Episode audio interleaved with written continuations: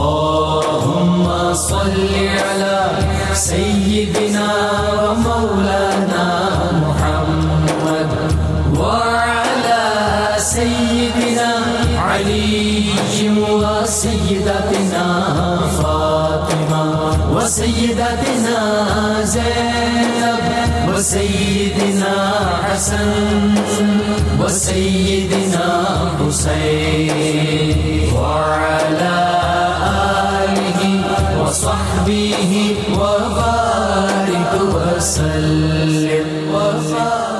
الحمد لله رب العالمين والصلاة والسلام على سيد الانبیاء والمرسلین۔ اللہم صلی علی سیدنا و مولانا محمد وعلى آلہ واصحابہ وبارک وسلم وصلی علیہ۔ دنیا کے تمام دیکھنے والوں، تمام چاہنے والوں، تمام پیار کرنے والوں کو۔ اور جہاں جہاں تک اس وقت میری آواز کو سنا اور مجھے دیکھا جا رہا ہے، جنید اقبال کی جانب سے انتہائی محبت کے ساتھ السلام علیکم۔ ایک بار پھر ناظرین، آپ کو پر نور صبح، میں صبح نور کے ساتھ میں دل کی گہرائیوں سے خوش آمدید کہتا ہوں۔ اور آئیے چلتے ہیں بلا توقف۔ حضرت ابو انیس محمد برکت علی علیہ رحمہ کی تعلیف اسماء النبی کریم صلی اللہ علیہ وآلہ وسلم سے رسول اللہ صلی اللہ علیہ وآلہ وسلم کا ایک اسم مبارک پڑھنے اور سننے کی سعادت حاصل کرتے ہیں۔ سیدنا المصلح۔ صلی اللہ علیہ وآلہ وسلم۔ ہمارے سردار اس اصلاح فرمانے والے۔ درود و سلام بھیجے اللہ آپ صلی اللہ علیہ وآلہ وسلم پر۔ آپ صلی اللہ علیہ وآلہ وسلم کی آل پاک پر اور صحابہ کرام رضوان اللہ تعالیٰ علیہم اجمعین پر۔ حضرت عبداللہ بن سلام رضی اللہ تعالیٰ عنہ کا بیان ہے کہ نبی کریم صلی اللہ علیہ وآلہ وسلم مدینہ منورہ تشریف لائے تو میں آپ صلی اللہ علیہ وآلہ وسلم کی خدمت اقدس میں حاضر ہوا۔ جب میں نے آپ صلی اللہ علیہ وآلہ وسلم کا چہرہ اقدس دیکھا تو یقین ہو گیا کہ یقیناً یہ نبی آخر الزمان صلی اللہ علیہ وآلہ وسلم ہی ہیں۔ پھر آپ صلی اللہ علیہ وآلہ وسلم نے پہلی بات جو ارشاد فرمائی وہ یہ تھی کہ اے لوگوں، سلام پھیلاؤ، کھانا کھلاؤ سلائے رحمی کرو۔ اور رات میں اپنے رب کے حضور قیام کرو تاکہ جنت میں سلامتی کے ساتھ داخل ہو جاؤ۔ ناظرین اکرام، آج کا پروگرام بہت اہم ہے صاحب، بہت اہم ہے، کیونکہ آج ہم آپ کو لے کے چل رہے ہیں ساڑھے چودہ سو برس پہلے انشاءاللہ تخیلی تخیل میں چلتے ہیں اور اس صورتحال کو دیکھتے ہیں کہ جہاں پر مواقعات مدینہ ہو رہی ہے اور پھر آپ کو لے کے آتے ہیں امت مسلمہ کی موجودہ صورتحال پہ، زبو حالی پہ۔ اور آپ کو بتاؤں گا ناظرین، میں خاص بات آج آپ کو بتاؤں گا کہ اس وقت بھی یہودی ڈومینیٹ کرتے تھے یسرب میں اس کے کاروبار پر، اس کی معیشت پر۔ اور آپ دیکھ لیجیے ساڑھے چودہ سو برس بعد بھی تقریباً کوئی سیونٹی پرسنٹ ریونیو جو ہے، وہ اس وقت مکمل طور پہ اسرائیل ہی کے قبضے میں بہرحال آغاز کرتے ہیں اور موضوع ہے مواقعات مدینہ اور امت مسلمہ کی موجودہ صورتحال۔ بات یہ ناظرین کہ ایک نئی برادری تشکیل پا رہی ہے، پہلی عالمی برادری تشکیل پا رہی ہے، جس کی بنیاد خون، رنگ نسل و زبان اور علاقائیت جیسی انسانی وحدت کو پارا پارا کر دینے والی عذبیتوں پر نہ رکھی گئی تھی، بلکہ اس کی اساس عقیدہ توحید پر تھی۔ ایک خدا، ایک رسول، ایک کتاب، ایک قبلہ اور ایک کلمے پر تھی۔ اس بھائی چارے کے دروازے ناظرین، بلا امتیاز ہر انسان کے لیے کھلے تھے کہ جس کا جی چاہے، جس وقت چاہے کلمہ طیبہ دل کے یقین کے ساتھ زبان سے کہے اور اس برادری کا حصہ بن جائے یعنی اس میں شامل ہو جائے۔ اس میں شامل ہونے سے پہلے یہ نہیں پوچھا جاتا تھا کہ تم کس قبیلے کے فرد ہو، تم کس ملک کے باشندے ہو، تمہاری مادری زبان کون سی ہے، تمہاری مالی حالت کیسی ہے، تم کس کلاس سے تعلق رکھتے ہو، تمہارا اسٹیٹس کیا ہے۔ یہ سب امتیازات مصنوعی ہیں، انسانیت کی عزت و شرف کی قبا کو تار تار کر دینے والے ہیں۔ ہادی برحق نے بے شمار عذبیتوں کی زنجیروں میں جکڑی ہوئی اور تڑپتی ہوئی انسانیت کو ناظرین دعوت دی کہ اٹھو اور ان مصنوعی امتیازات کو اپنے پیروں تلے رونتے ہوئے آگے بڑھو اور اللہ وعدہ لا شریک کی وحدانیت کا اقرار کر لو جو رب العالمین ہے۔ اس نبی مکرم صلی اللہ علیہ وآلہ وسلم کا دامن پکڑ لو جو رحمت للعالمین صلی اللہ علیہ وآلہ وسلم ہے اور اسلامی برادری میں مکمل طور پہ شامل ہو جاؤ۔ اس میں قرشی غیر قرشی عربی عجمی فقیر، امیر، اسود، احمد، تمام امتیازات ناظرین مکمل طور پہ مٹا دیے گئے۔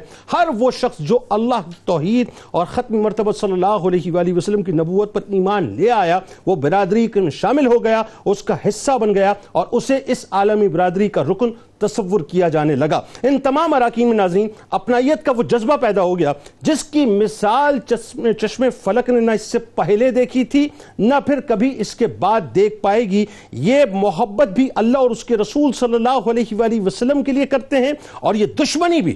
اللہ اور اس کے رسول صلی اللہ علیہ وآلہ وسلم کے لیے کرتے ہیں۔ یا اپنے آقا صلی اللہ علیہ وآلہ وسلم کے ایک اشارے پر اپنا سب کچھ لٹانے کو تیار ہوتے ہیں۔ ان محبتوں کی، قربانیوں کی عظیم ترین مثال ناظرین ہمیں ایک صورت میں نظر آتی ہے۔ وہ صورت ہے مواخات مدینہ۔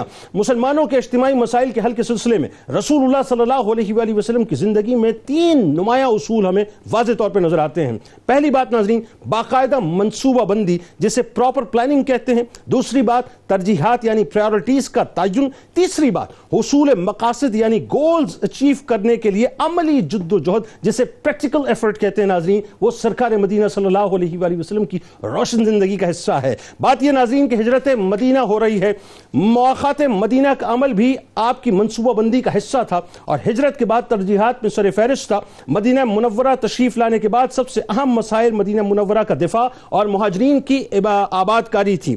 ان مہاجرین کی آباد کاری میں آپ اپنا سب کچھ، واقعی سب کچھ اللہ اور اس کے رسول صلی اللہ علیہ وآلہ وسلم کی محبت میں چھوڑ کے آئے یعنی جتنے مہاجرین تھے ناظرین، سارے نشر ناطے مکمل طور پہ توڑ کے آئے۔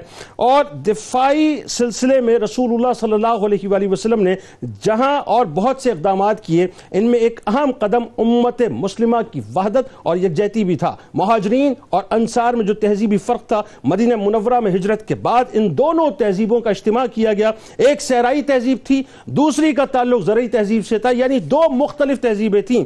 مہاجرین صحرا کی آزادان زندگی کے ساتھ ہی معاش کے لیے تجارت کی یعنی ان کو جو ہے وہ ضرورت محسوس ہوتی تھی تو تجارت کیا کرتے تھے، بہت منظم کیا کرتے تھے۔ انصار کا معاملہ یہ تھا کہ زیادہ تر اوس و خجرت کے قبائل جو تھے ناظرین، ان کا تعلق اس سے تھا۔ تو وہ لوگ زیادہ تر زراعت وغیرہ کیا کرتے تھے۔ جذبہ ایثار و قربانی، جن کو جھک جھک کر سلام کرے وہ در در اصل انصاریوں کے در ہیں، وہ گھر در اصل انصاریوں کے گھر ہیں۔ بس ان کا بس نہیں چلتا تھا کہ دل کھول کر مہاجرین کی خدمت میں سب کچھ رکھ دیں، ان کے قدموں میں سب کچھ رکھ دیں۔ ایک طرف تو سرکار مدینہ صلی اللہ علیہ وآلہ وسلم نے مواقعات کے ذریعے مہاجرین کو بسایا، تو دوسری طرف مواقعات کے ذریعے آزاد شدہ غلاموں کی ذہنی و فکری تعلیم و تربیت کا ایسا اہتمام کیا ناظرین کہ وہ لوگ جو صدیوں سے ذہنی و فکری پستی کا شکار تھے، ان کو معاشرے کا بھرپور حصہ بنا دیا۔ پھر مدینہ منورہ کے معاشی وسائل کو وسعت دینا بھی آپ صلی اللہ علیہ وآلہ وسلم کا منصوبہ تھا۔ بہرحال ناظرین، بات کو میں یوں ختم کر رہا ہوں کہ ایک اہم ترین بات جس کی طرف میں آپ کو لے جانا چاہتا ہوں وہ یہ ہے کہ ایک بڑا خاص معاملہ ہے کہ جس طرح آج سے ساڑھے چودہ سو برس پہلے یہودی مدینے کی معیشت پر قابض تھے اور اوس و خزرج یہودیوں کے مقروض تھے، ان پر ڈیپینڈنٹ تھے۔ آج بھی یہودی پوری دنیا کی معیشت پر غالب ہیں اور قابض ہیں اور ہم مسلمان ان پر ڈیپینڈنٹ ہیں۔ اس وقت مواقعات کی طاقت سے مسلمانوں نے اپنے آپ کو معاشی اور عسکری طور پر مضبوط کیا، یہودیوں کو کمزور کیا۔ آج بھی مواقعات مدینہ کی روشنی میں ناظرین، ہمیں سوچنا چاہیے کہ ستاون اسلامی ممالک اپنے آپ کو کیسے مضبوط کر سکتے ہیں اور ان کو کمزور کر سکتے ہیں۔ ہمارے ساتھ تین شخصیات، تشریف فرمائیں۔ پہلی شخصیت یقیناً کسی تعارف کے محتاج نہیں ہیں آپ ممبر ہیں اسلامی نظریاتی کونسل کے ممتاز عالم دین محترم جناب ڈاکٹر عمیر محمود صدیقی صاحب دوسری شخصیت ممتاز اسکالر محترم جناب ڈاکٹر سید محبوب بخاری صاحب اور آخر میں انشاءاللہ ممتاز عالم دین محترم جناب علامہ بلال سلیم قادری صاحب سے گفتگو ہوگی۔ آپ تینوں احباب کو خوش آمدید کہتے ہیں۔ السلام علیکم۔ وعلیکم السلام۔ آغاز آپ سے کرتے ہیں صاحب۔ بڑا اہم موضوع ہے اور میرا خیال ہے کہ اس موضوع پر عصر حاضر پہ گفتگو جو ہے بڑی کھل کے ہونی چاہیے۔ پہلے تو یہ بتائیے کہ مواقعات مدینہ قرآن و سنت کی روشنی میں اس کی جو اہمیت ہے وہ کیا ہے؟ بسم اللہ الرحمن الرحیم۔ ایک ایسے عہد میں جب مسلمان باہم دست و گرباں ہوں اور ستر لاکھ سے زائد مسلمانوں کا کشت و خون ہو چکا ہو اور تمام اسلامی دنیا ہی اس وقت میدان جنگ بنی ہوئی ہو، اس موضوع پر گفتگو کرنا یقیناً انتہائی اہمیت کا حامل ہے۔ آپ دیکھیے کہ نبی کریم صلی اللہ تعالی علیہ وسلم نے جب مکہ مکرمہ سے مدینہ منورہ کی طرف ہجرت فرمائی ہے تو سب سے پہلے دو کام سر انجام دیے ہیں۔ بلکہ یوں کہا جائے کہ ان دونوں کاموں کو ایک ہی وقت میں سر انجام دیا ہے۔ ایک حضور علیہ والسلام نے مسلمانوں کے لیے ایک ایسے مرکز کی تعمیر فرمائی کہ جہاں مسجد نبی شریف کی صورت میں تمام تر مسلمان ایک ہی مرکز پر، ایک ہی قیادت پر ہمیشہ کے لیے جمع ہو سکے۔ دوسرا یہ کہ نبی کریم صلی اللہ علیہ وسلم نے وہ مہاجرین جو مکہ مکرمہ سے اپنا سب کچھ قربان کر کے حضور علیہ السلاۃ والسلام کی معیت میں مدینہ منورہ میں حاضر ہوئے تھے۔ آپ صلی اللہ علیہ وسلم نے وہاں کے بسنے والے انصار کو اور مکہ کے مہاجرین کو آپس میں بھائی بھائی بنا دیا۔ یہاں پر روم کے سہیب بھی ہیں حبشہ کے بلال بھی ہیں فارس کے سلمان بھی ہیں اور اس میں انصار میں سے بڑے بڑے صحابہ جو اس وقت کے سردار ہیں جن میں حضرت سعد بن معاذ جیسی شخصیات ہیں اور دوسری طرف سیدنا صدیق اکبر اور فاروق اعظم رضی اللہ تعالی عنہم اجمعین ہیں۔ حضور علیہ والسلام نے ذات پات رنگ نسل کے افتراق اور انتشار کو یہاں تک کہ جغرافیائی حدود سے بھی۔ آگے بڑھ کر ان تمام کو آپس میں بھائی بھائی بنا دیا۔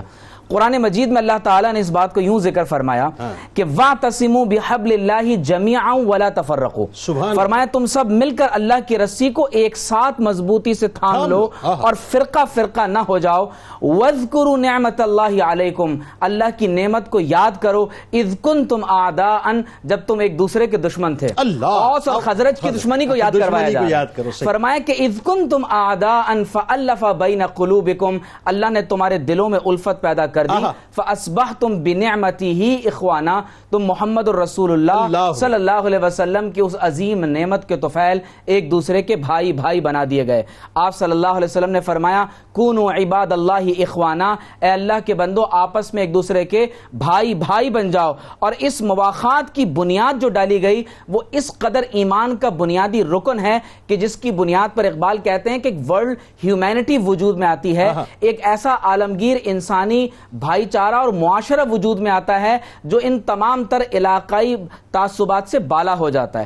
قرآن مجید میں ایک اور مقام پر اللہ رب کریم نے انصار اور مہاجرین کی اس محبت اور اخوت کو یوں بیان کیا ارشاد فرمایا کہ والذین تبوأوا الدار والایمان فرمایا کہ من قبلہم کہ ان سے قبل جن لوگوں نے مدینہ منورہ کو اپنے لیے جائے سکونت بنا لیا یحبون من ہاجر الیہم مدینہ کی طرف جو مکہ سے ہجرت کر کے آ رہے ہیں اہل مدینہ ان سے محبت کا اظہار کر رہے سبحان اللہ۔ اور پھر فرمایا ولا یجدون فی صدورہم حاجتا مما اوتوا اللہ کے حبیب علیہ السلام مہاجرین کو جو عطا فرماتے ہیں اہل مدینہ اس کے بارے میں حسد محسوس محسوس نہیں کرتے اور ان کی اخوت اور مواخات کی کیفیت کیا ہے؟ فرمایا ویوثرون علی انفسہم ولو کانا بہم خصاصا فرمایا یہ اپنے مہاجر بھائی کو اپنی ذات پر ترجیح دیتے ہیں اگرچہ اس کے نتیجے میں ان کے اپنے ذات اور مال و متا کا نقصان ہی اور ایسا ہوا،۔ ایسا ہوا، اور ایسا ہوا ہوا۔ اور حدیث شریف میں آتا ہے کہ صحابہ کرام میں سے یہاں تک انہوں نے کہا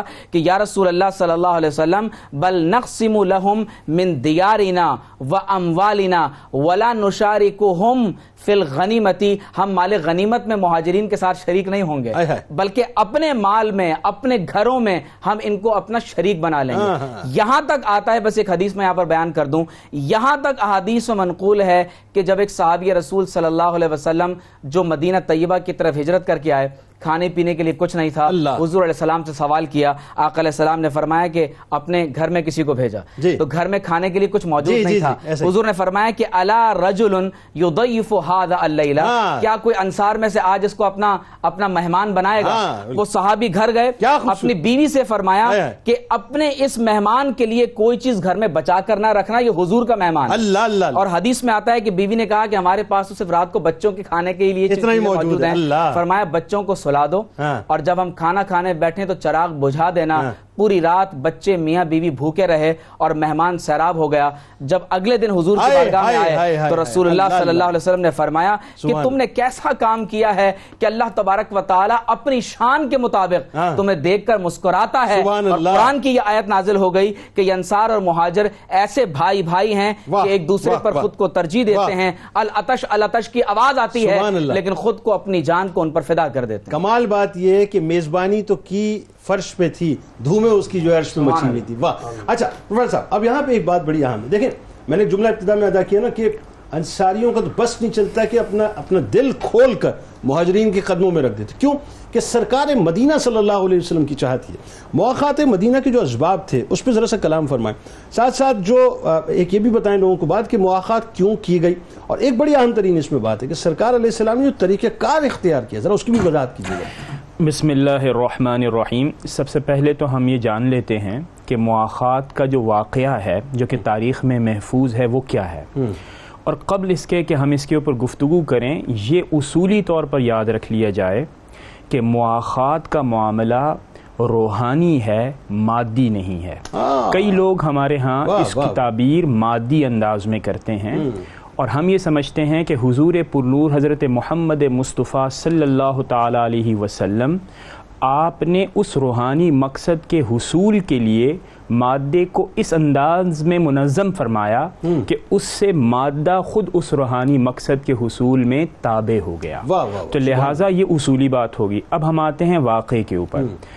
مکہ المکرمہ سے مدینہ المنورہ ہجرت ہوتی ہے۔ کئی صحابہ کرام تشریف لاتے ہیں۔ تو حضور پرنور حضرت محمد مصطفیٰ صلی اللہ تعالی علیہ وسلم نے مسجد نبوی کی تعمیر کے ساتھ ساتھ بعض روایات کے مطابق اس کے فوراً بعد بعض روایات کے مطابق مواخات کا آ, کا فریضہ انجام دیا۔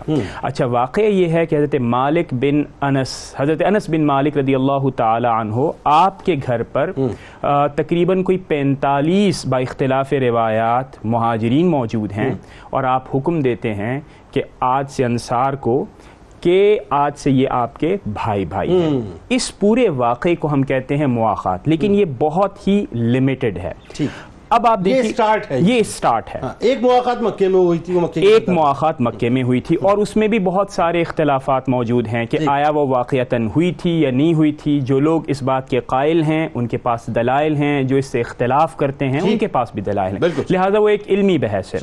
لیکن جو انفرادیت مواخات مدینہ کی ہے اور جس کی وجہ سے وہ تاریخ میں محفوظ ہے وہ مکے سے یکسر مختلف ہے. ہاں۔ جو کارنامہ حضور پرنور حضرت محمد مصطفیٰ صلی اللہ تعالی علیہ وسلم کا ہے وہ مواخات مدینہ کے حوالے سے تو یہ بات بھی ہمارے ذہن میں ہونی چاہیے.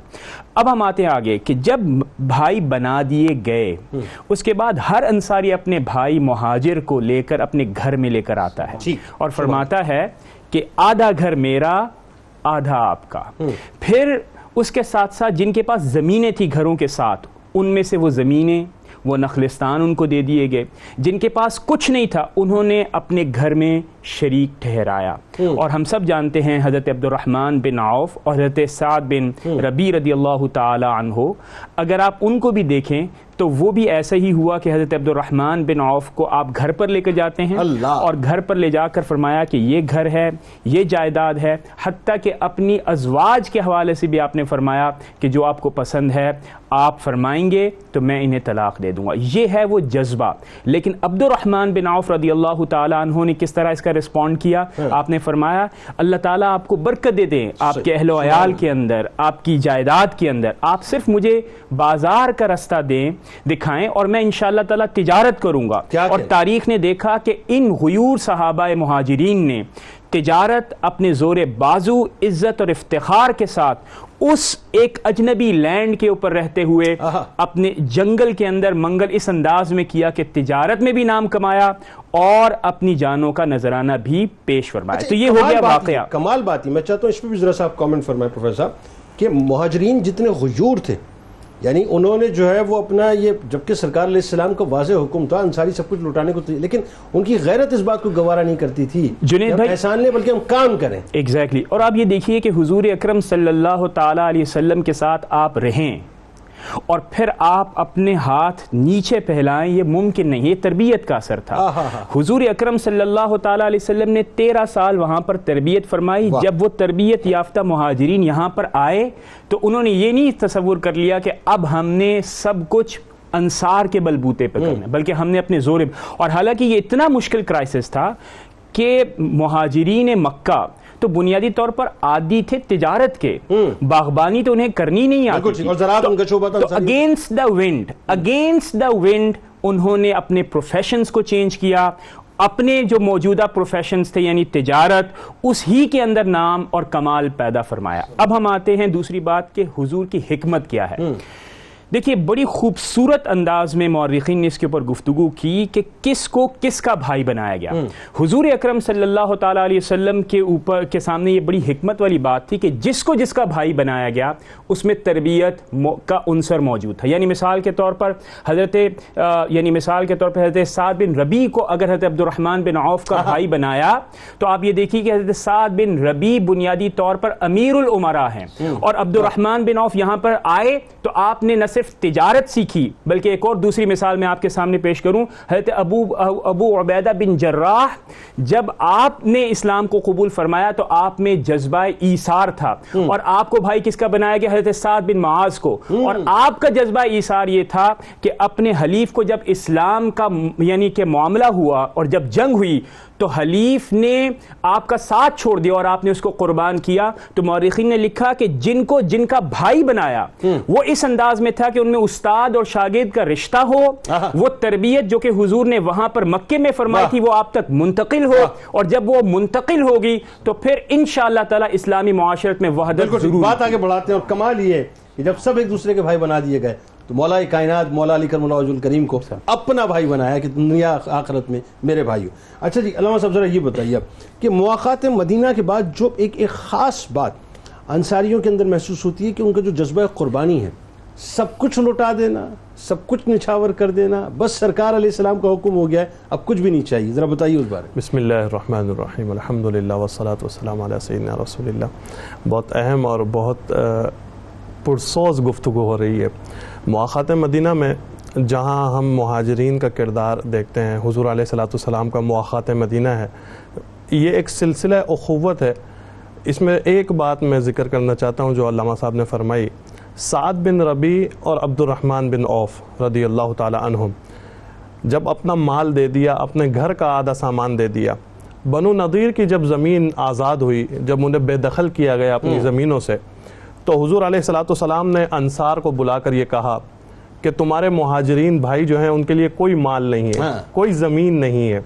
تو کیا جو بنو نظیر کی یہ زمین مزروعہ ہے جہاں زراعت کی جاتی جی، تھی جی۔ کیا یہ تمام مال مہاجرین کو دے دی جائے؟ اور وہ مال جو تم نے مہاجرین کو دیا ہے وہ تمہیں واپس کر دیا جائے۔ تو اس پر انصار نے جو تاریخی جملے کہے۔ کہے کہ یا رسول اللہ بل قسم حاضی فیہم۔ کہ اس کو تقسیم کر دے تمام کے تمام مہاجرین میں۔ وَأَقْسِمْ لَهُمْ مِنْ أَمْوَالِنَا مَا شِئْتَ یا رسول اللہ اللہ۔ اور ان کے لیے ہمارے مال میں سے بھی جو چاہیں آپ انہیں عطا کر دیں. اللہ اکبر اللہ اکبر. اسی وجہ سے- یعنی یہ بھی ان کو دے دے اور ہمارے مال میں سے بھی ان کو دے دے. جو چاہیں یا رسول اللہ اسی لیے حضور علیہ السلام جو ہیں وہ مختار کل ہیں جس کو جو چاہیں عطا کر دیں.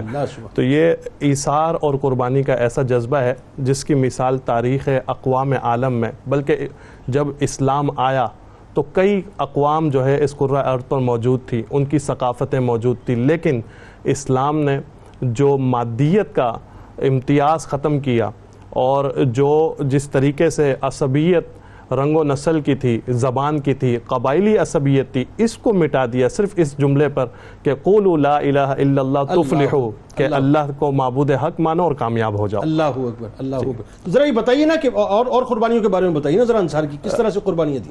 انصار کی قربانیاں تو بہت زیادہ ہیں۔ ایک تو انہوں نے اپنے مال کی قربانی دی اپنے گھروں کی قربانی دی۔ اسی طریقے سے جو ہے وہ ہر تمام سطح پر مہاجرین کا کردار جو ہے وہ بھی بہت اعلیٰ تھا۔ جیسے عبد الرحمن بن عوف کے بارے میں ایک بات میں یہاں نقطہ ذکر کرنا چاہتا ہوں کہ جب وہ تجارت کرنے کے لیے مارکیٹ میں گئے بازار میں گئے تو کچھ ہی عرصے میں وہ اتنے مالدار ہو گئے کہ پانچ پانچ سو اونٹوں پر ان کی مال تجارت آتا۔ اللہ۔ اور سات سات سو اونٹوں پر ان کا مال تجارت آتا۔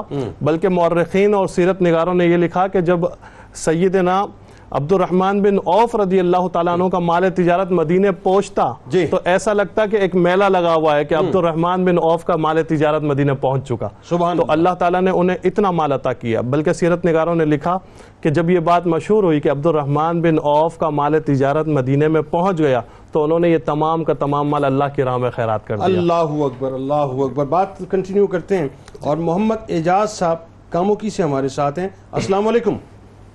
وعلیکم السلام۔ جناب فرمائیے اعجاز صاحب۔ جی میرا سوال یہ ہے کہ جب ہم کسی کے گھر میں جاتے ہیں نا مزاج کرسی کے لیے بھی تو لوگ آگے سے کہتے ہیں کہ یہ اللہ کی مرضی ہے اور اللہ ہی دور کرے گا بیماری آتی ہے یا مسئلہ بن جاتا ہے۔ تو یہ بات ہمیں کہنا چاہیے کہ یہ اللہ کی مرضی ہے اور اللہ نے یہ ڈالی ہے بیماری میں چوٹ لگی ہے۔ یہ اللہ کی مرضی سے چوٹ لگی اور اللہ اچھا کسی کرے گا۔ ٹھیک ہے کسی کی کسی کی کسی کی عیادت کرنے جاتے ہیں اور اگر یہ کہتے ہیں کہ اللہ کی مرضی ہے اور اللہ اس کو دور کرے گا، یہ کہنا کیسا ہے؟ بالکل آپ کو بتاتے ہیں جی ناظرین کرام ہمارے ساتھ رہیے۔ سرکار مدینہ صلی اللہ علیہ وآلہ وسلم کا تذکرہ پاک ہے، ان کے غلاموں کا تذکرہ پاک ہے۔ اور مواقعات مدینہ کے حوالے سے ظاہر ہے یہ ساڑھے چودہ سو برس پہلے کی وہ روشنی اور وہ نور ہے ناظرین، جن کے تذکرے آج بھی ہو رہے ہیں اور رہتی دنیا تک ہوتے رہیں گے۔ لیکن جو امت کی زبو حالی ہے، امت مسلمہ کو اس وقت کیا کرنا چاہیے؟ اس حوالے سے آتے ہی گفتگو کریں گے۔ آئیے درود پاک کا نظرانہ پیش کرتے ہیں۔ اللهم صل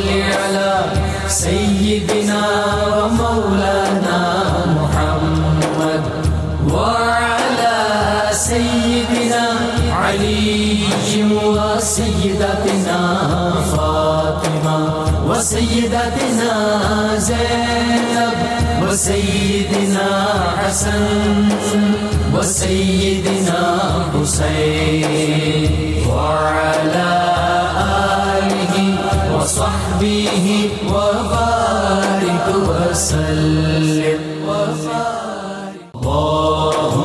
صل على سيدنا ومولانا محمد وعلى سيدنا علي وسيدتنا فاطمة وسيدتنا زينب وسيدنا حسن وسيدنا حسين وعلى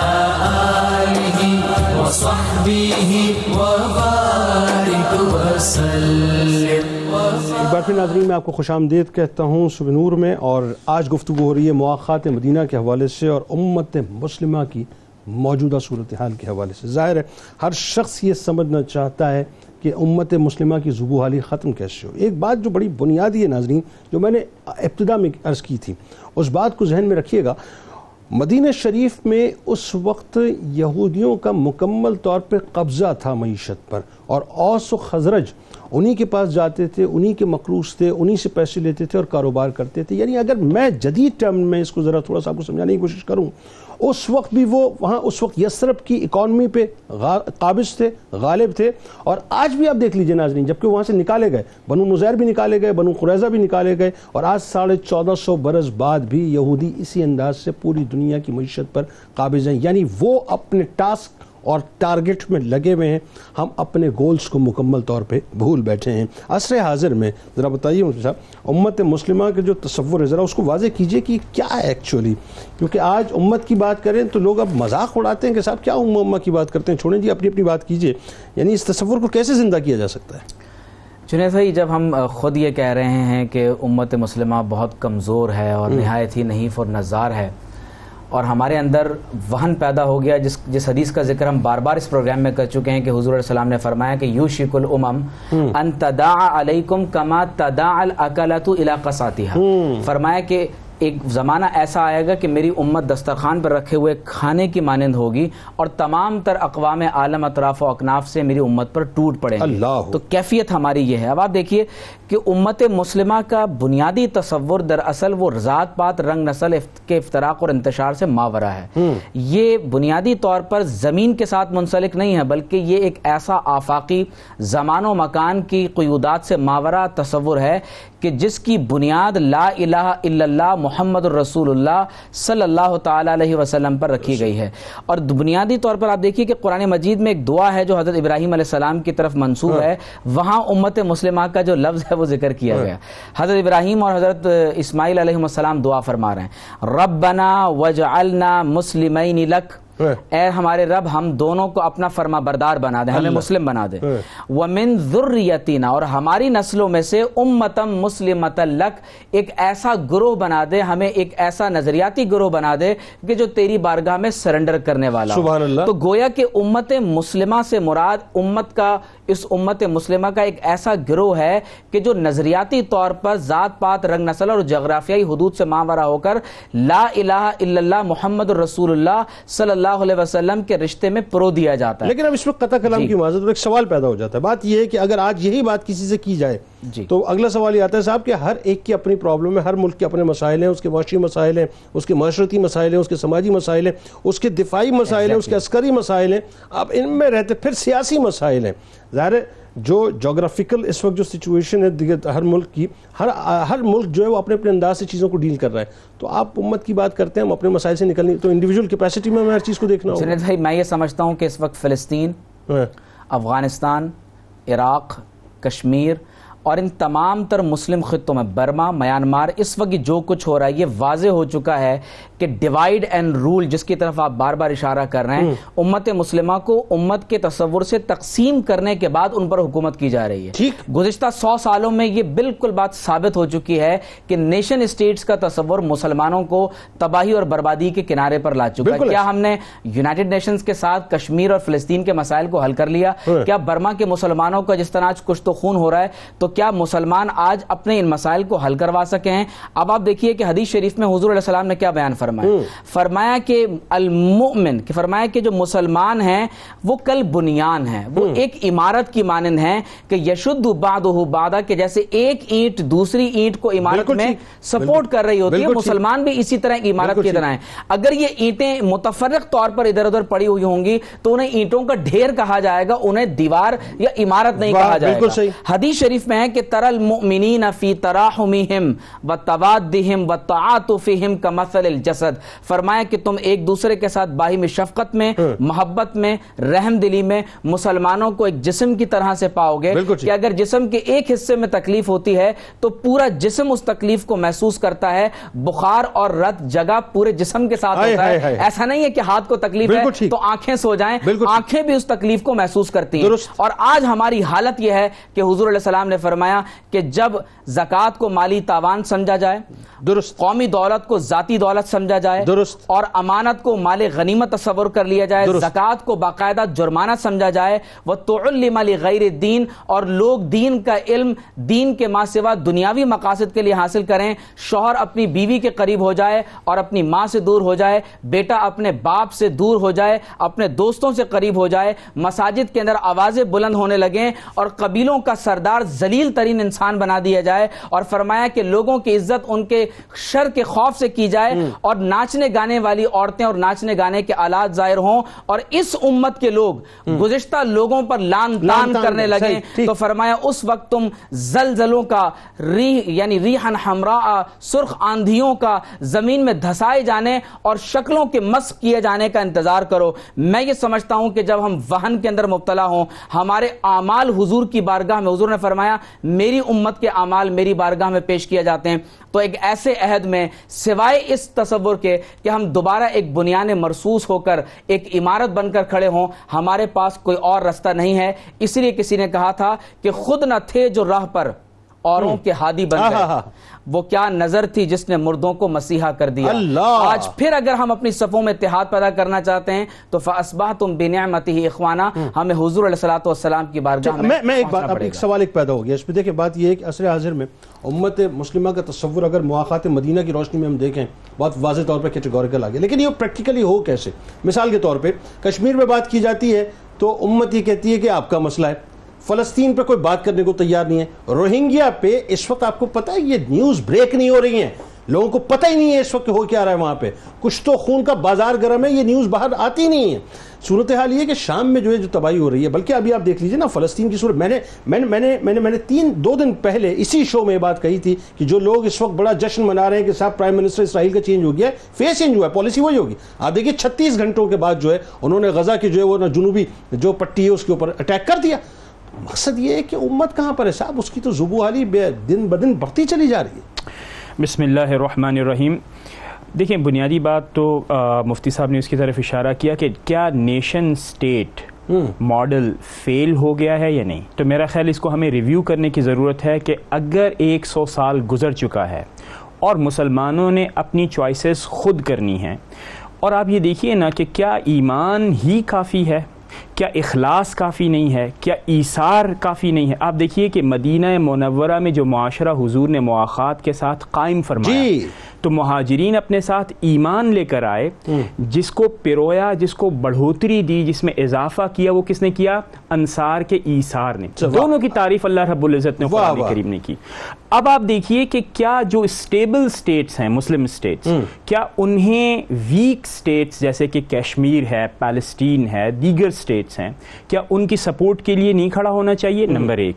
دوسرا سوال ویک نہیں مقبوضہ۔ مقبوضہ ایگزیکٹلی. یعنی بالکل صحیح ہے۔ ویک اور بالکل مقبوضہ اسٹیٹ ہاں، آپ نے ہاں۔ بالکل ٹھیک مجھے کریکٹ کیا کہ آپ یہ دیکھیے کھڑے نہیں ہونا چاہیے۔ کیا ان کی مورل سپورٹ کے ساتھ ساتھ دیگر سپورٹ نہیں کرنی چاہیے؟ کہ ہم ویسٹ کے ساتھ انگیج ہونا پسند کرتے ہیں اپنے لیے آنر سمجھتے ہیں۔ بعض لوگ ویسٹ کے ساتھ گفتگو کرتے ہوئے اس کو تصویری جھلکیوں کے اندر دکھانے میں فخر محسوس کرتے ہیں۔ لیکن بلکہ ٹاؤٹ بٹ کے کام بھی کرنا چاہتے ہیں۔ اور بنیادی طور پہ جو بات ہے وہ ہے اتحاد کی۔ میں صرف یہ بات کرنا چاہتا ہوں اپنے ناظرین کو ہمیں اس بات کا فیصلہ کرنا ہے کہ ہمارے لیے ترجیح کیا ہے۔ کیا ہم پہلے مسلمان ہیں؟ یا پہلے ہم ایک مصری ایک ہندوستانی یا کسی علاقائی نسبت رکھنے والے ہیں۔ یہ فیصلہ ہم نے کرنا۔ حضور نے فیصلہ کر کے بتا دیا۔ کہ آپ انصار اور مہاجرین تو ہیں لیکن سب سے پہلے آپ مسلمان یعنی یہ ذرا سا اس بات کو کھولیں اس بات کو کھولیں۔ بہت اچھی گفتگو آپ کر رہے ہیں کہ یہ جو مواقعات مدینہ ہیں اس کو نارملی بیان کرنے والے ہماری ایک بدنصیبی اور بھی ہے بیان کرنے والے اس کو صرف اس طرح سے بیان کرتے ہیں جی مہاجرین جو ہے سب کو چھوڑ کے آئے تھے جی مدینے میں آئے تھے انصاریوں نے مدد کی ان کو کھڑا کر دیا رہنے کی جگہ دے دی بس۔ بائی اینڈ لارج اس کا جو پرسپیکٹو ہے اتنا براڈر کینوس ہے اس کا ذرا اس کو بیان کریں کہ اس کے پیچھے مقاصد کیا تھے۔ وہ امت کا تصور ہے ایکچولی جی بالکل۔ اور آپ یہ دیکھیے نا کہ جیسے میں نے گزشتہ یعنی پہلے حصے میں بھی کہا کہ اصولی بات کیا ہے؟ روحانی یعنی مواقعات روحانی ہے۔ جی۔ اب آپ یہ دیکھیے کہ عارضی واقعہ تو پہلی ہجری میں ہو گیا۔ اس کے بعد آپ دیکھتے ہیں کہ مسلمانوں نے یعنی جو مہاجرین تھے انہوں نے اپنی جائیدادیں اور نخلستان واپس کر دیے پہلی ہی یعنی دوسری ہجری سے پہلے جب جی۔ جنگ بدر ہوئی جی، جی۔ اور تمام اپنے نخلستان مہاجرین نے واپس کر دیے فتح خیبر کے بعد جی۔ اس کا مطلب یہ ہوا کہ وہ معاشی جو سپورٹ تھی جو کہ عارضی تھی وہ تو ختم ہو گئی لیکن وہ روح جو مواقعات کی حضور اکرم صلی اللہ تعالی علیہ وسلم نے مہاجرین اور انصار میں پھونکی تھی اس نے اسی معاشرت کی بنیاد کے اوپر ایک ریاست قائم کی اور اسی ریاست کی بنیاد کے اوپر مسلمانوں میں ایک وحدت کا تصور آیا۔ اسلام نے اس بات کو تو کنڈیم نہیں کیا کہ آپ اپنی زبان کو بولیں نا یا اسلام نے اس بات کو تو کنڈیم کبھی بھی نہیں کیا کہ آپ اپنی علاقت کی نسبت سے پہچانے نہ جائیں۔ لیکن ترجیحات میٹر کرتی ہیں۔ کیا آپ مسلمان ہونے میں فخر کرتے ہیں اور اس بنیاد پر آپ دیگر افراد کے ساتھ انگیجمنٹ چاہتے ہیں ان کے ساتھ معاملات چاہتے ہیں اپنی خیر کو سیکیور کرنا چاہتے ہیں یعنی اگر آپ نے علاقائیت اور صوبائیت اور نیشن سٹیٹ کی باؤنڈریز میں رہ کر ترجیحات کو طے کرنا ہے تو یہ بات ضرور یاد رکھیے کہ حضور کا منہج یہ نہیں ہے۔ اور پھر زبانی جمع خرچ سے کام نہیں چلے گا کہ آپ نعرے تو لگائیں حضور کے عشق کے۔ اور پھر آپ اپنی رمضان کی آخری راتیں گزارے خانے کعبہ کے اندر۔ اور پھر آپ یہ سمجھیں کہ کل آپ سے باس پرس خدا نہیں کرے گا۔ یا پھر آپ امت کے سامنے واپس آئیں اور اپنی پاکی کے ترانے گائیں۔ تو کوئی آپ کو معاف نہیں کرے گا۔ کیوں؟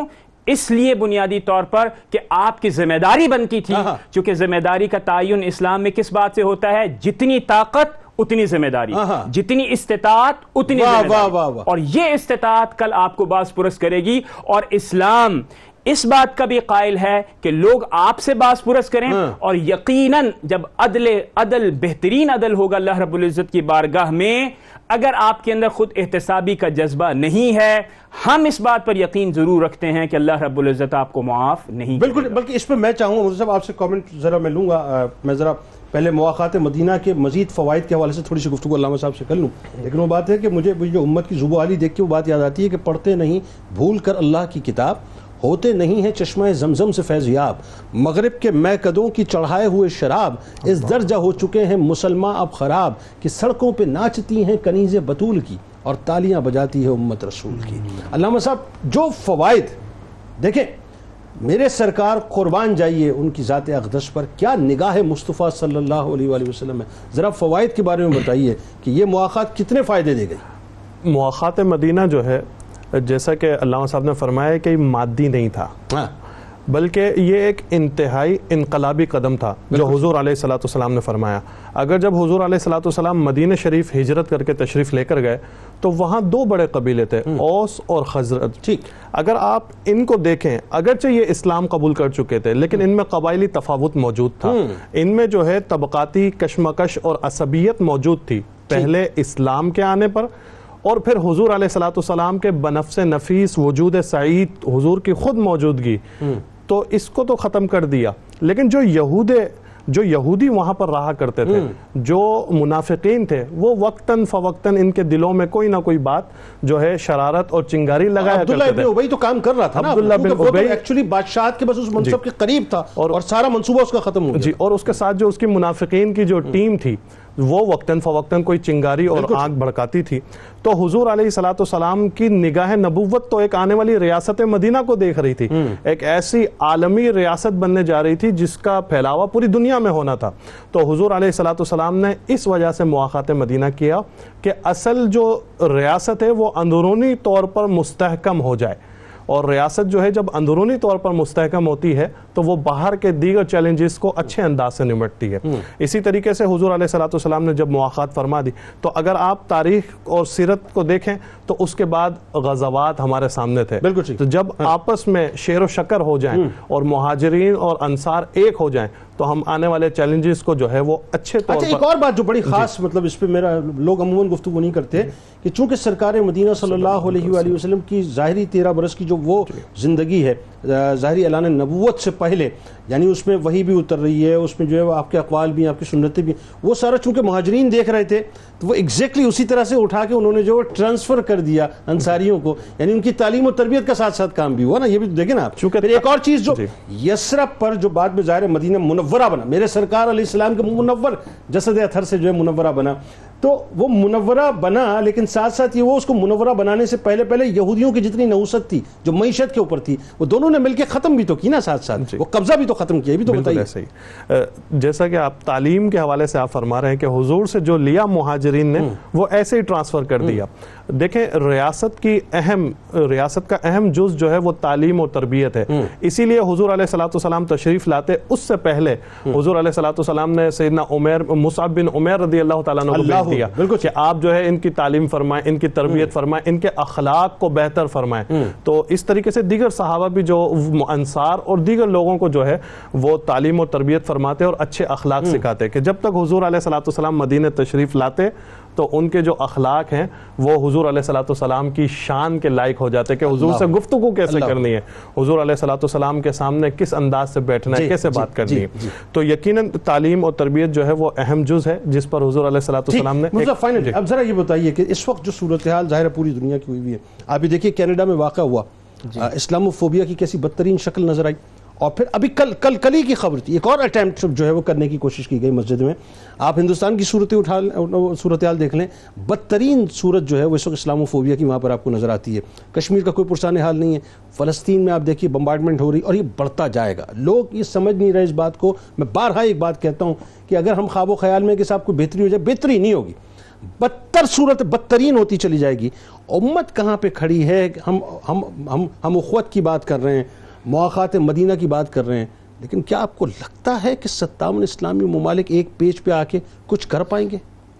دیکھیے اپنی بقا اور اسلام کی سربلندی کے لیے قدم اٹھانا پڑے گا۔ اللہ تعالیٰ نے جو منصوبہ ہمیں دیا ہے وہ یہ ہے کہ وا تسیموں بحبل اللہ جمیعہ نمبر ون آپ نے اللہ کی کتاب کو مضبوطی سے تھامنا ہے۔ ٹھیک۔ ولا تفرقو فرقہ فرقہ نہ ہو جائیں۔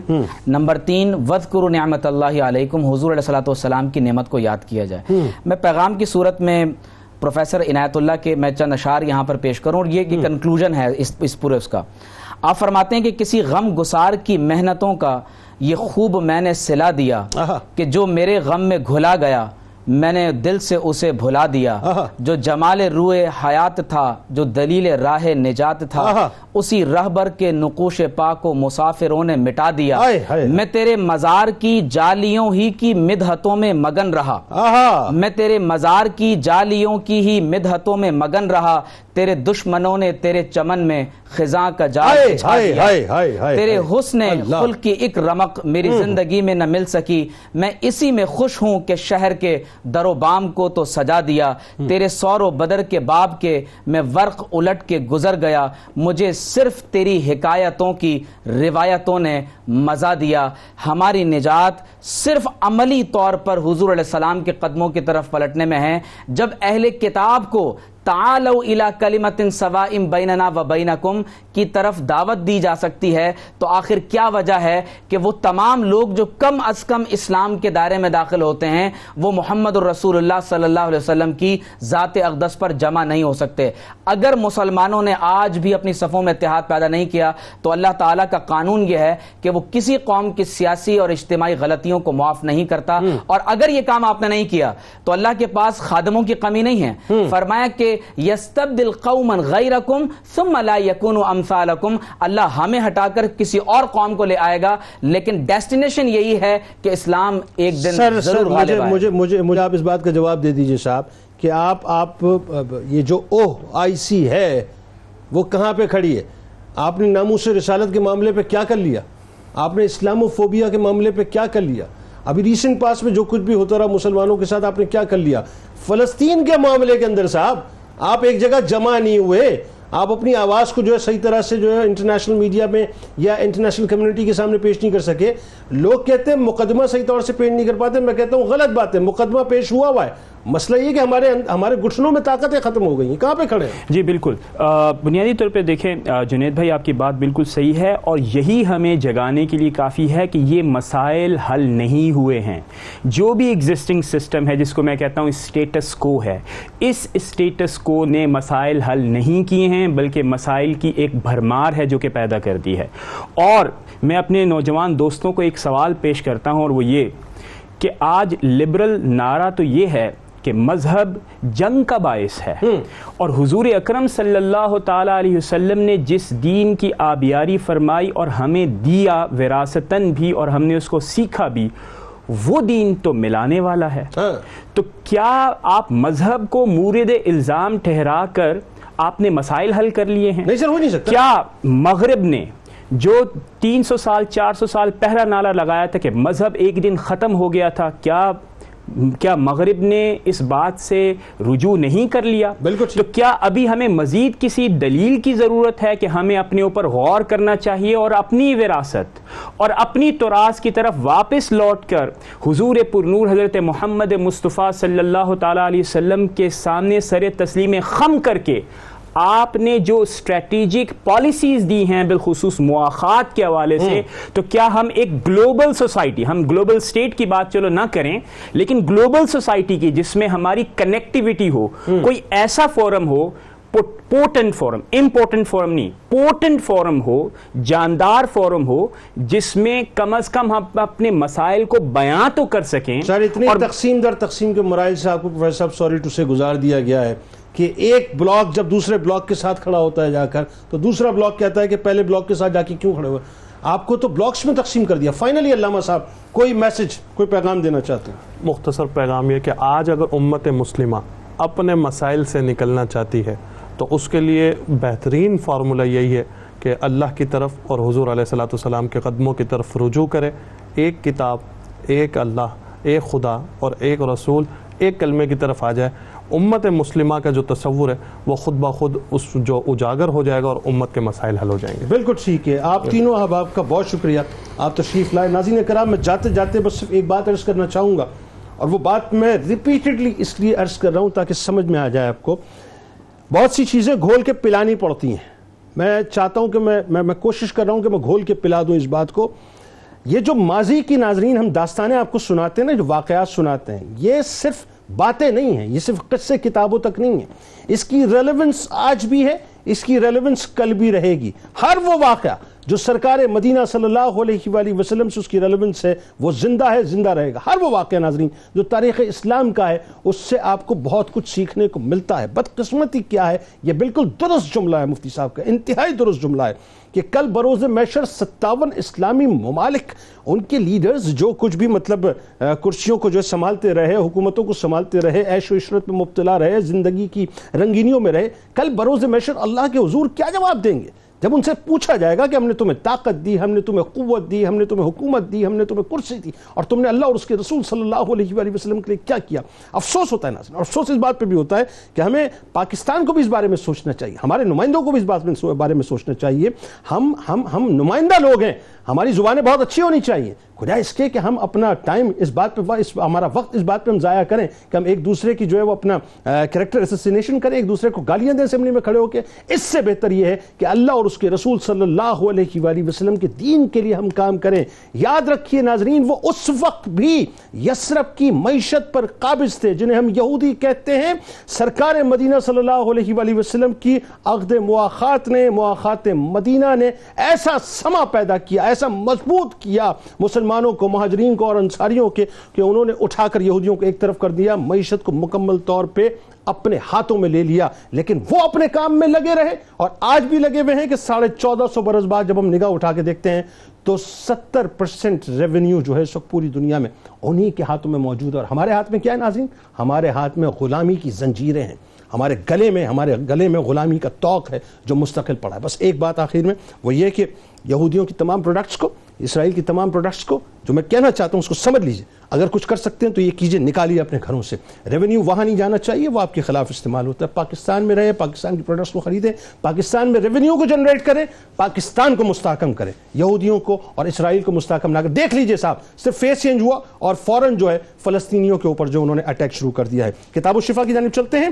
رشتوں میں باہمی محبت پیدا پیدا کرنے کے لیے آپ کو بتاتے ہیں۔ رشتوں میں باہمی الفت اور محبت پیدا کرنے کے لیے سورہ نساء کی پہلی آیت کثرت کے ساتھ پڑھیں۔ انشاءاللہ انشاءاللہ رشتوں میں خلوص پیدا ہوگا۔ حضرت امام حسن عسکری علیہ السلام کا قول مبارک ہے کہ جو شخص دنیا میں اپنے مومن بھائیوں کے ساتھ توازو انکساری کے ساتھ پیش آتا ہے، اللہ تعالیٰ کے نزدیک اس کا شمار صدیقین اور صلحہ میں ہوتا ہے۔